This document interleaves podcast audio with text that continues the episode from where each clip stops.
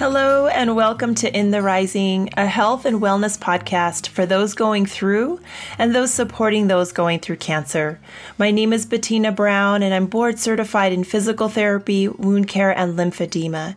And you know, for me, cancer is very personal. It's affected my friends, my immediate, and my not so immediate family. And therefore, I created this podcast and fitafterbreastcancer.com to address the multiple dimensions of our lives during and after recovery.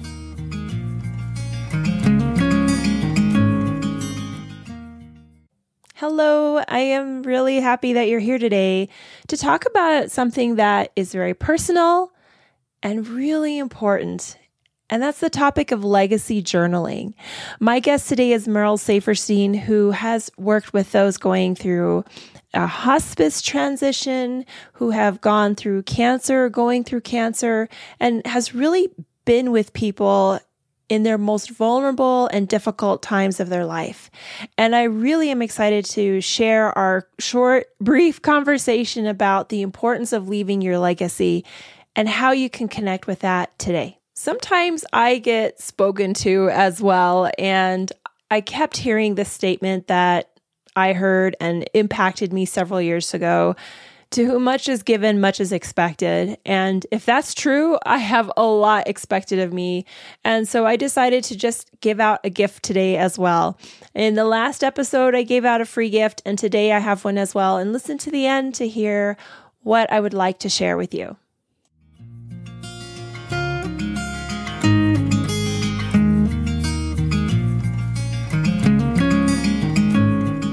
Thank you so much, Merle, for for being here on In the Rising podcast. It's really a privilege, and I've been excited about our conversation. Thank you, and I'm looking forward to it myself. I'm glad to be here. Really living and leaving my legacy. I think legacy talk is something that uh, gives us more purpose and makes us feel like the the good times and the bad times have some value with that. And we have been leaving stories for our children and telling stories to our friends and children and family for a very long time. And then they leave their story for the next generation. But at some point the stories get confused the stories get forgotten. And so i would like you to just share how legacy journaling has come about for you I'd be happy to. I've been keeping journals since 1974, and I have two children.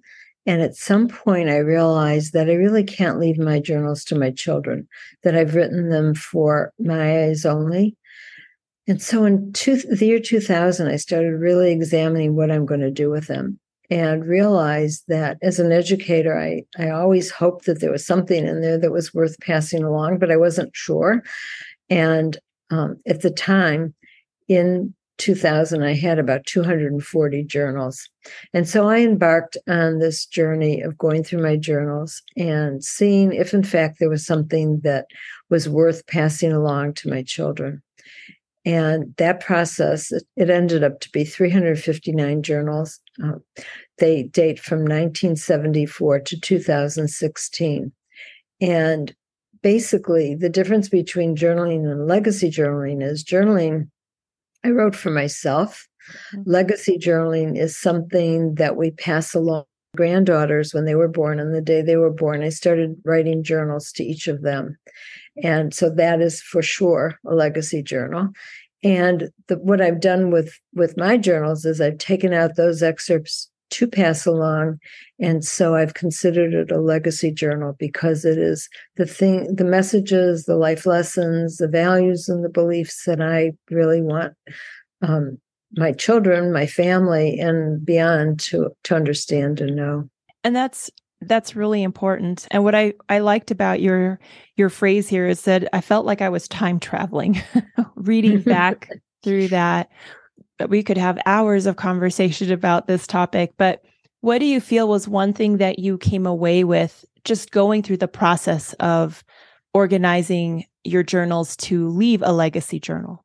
One thing that was really surprising to me was I, I feel that I'm a very positive person.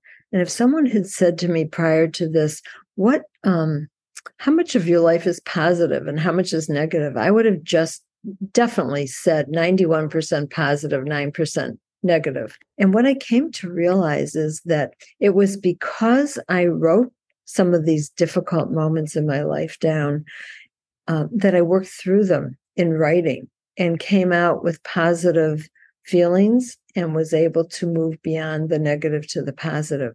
And so that was a that was a real big surprise to me. I did not expect that at all. Um, and so I would say that was probably one of the biggest things. One of the greatest gifts I gave myself was being able to go back in time. And for example, if I had an idea and I wrote it down and then watched how through the years it grew into something, um, that was fascinating for me as well. And then, you know, you mentioned time travel.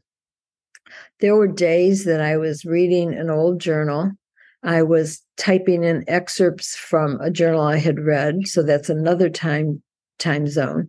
And then or, or a year difference. And then I was in the present. So there were days that I was in three different worlds, which was really an incredible experience.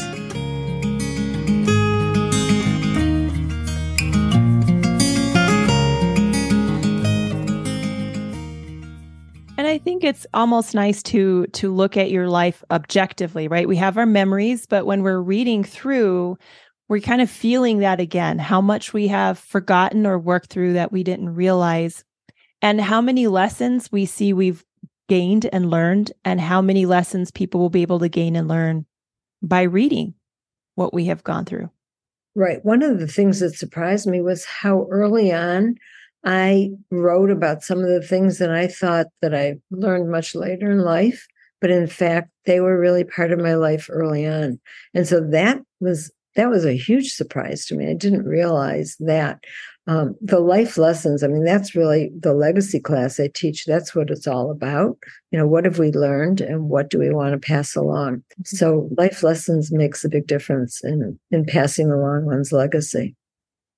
And now you have also worked with a lot of people who have gone through major things in life from uh, a person like a per everything's a personal story but a personal story of cancer to a personal story that was in conjunction with a lot of other people's personal stories such as um, those that survived the holocaust. What do you feel people are looking to leave behind when they've gone through things like that? Well one of the you know one of the things I've done with um, people who are dying, you know, people at the end of their life, is work on some kind of legacy project with them, and basically I've given them the opportunity to do several things. You know, one could be an interview where you just you know talk about your life, um, a scrapbook, a, a videotape, just all kinds of different things. One of the things that that most people choose to do is to write an ethical will. So, an ethical will is a spiritual document, and basically it contains one's life lessons, values, and beliefs, and hopes and dreams. And so, I have worked with homeless people uh, on literally on their deathbed writing this. And so, what happens is they you know, they're looking at their life, they're understanding that they want to know that they matter, that people are going to remember them, that people maybe have learned something for them from them or that they've touched a life. And so what I do is I you know them lots of questions tell me stories and with each story i ask them what did they learn from that story and then we write that down and so that becomes part of an ethical will and it is it's something that one of the women told me after she did that we worked together intensely for three days and she was really on her deathbed she said to me i feel like i can die now. I feel like i've done the work. So it's it serves two purposes. It helps the person go through his or her life and look at the things that matter and then it also helps them to understand that they're passing that along to others. And so I think that's important as well. I think it is really important for many of us to feel like our life mattered. And I think we still look for that uh, justification and validation in so many ways, whether it's through social media or people are paying attention to me. Uh, but we just want to feel seen and heard. It, it goes right back down to that. What lesson do you feel that you've come away with having the perspective and the, I guess, honor to work with people so close to the end of their life? What would be one big lesson that you've come away? Um, hmm, that's a really good question.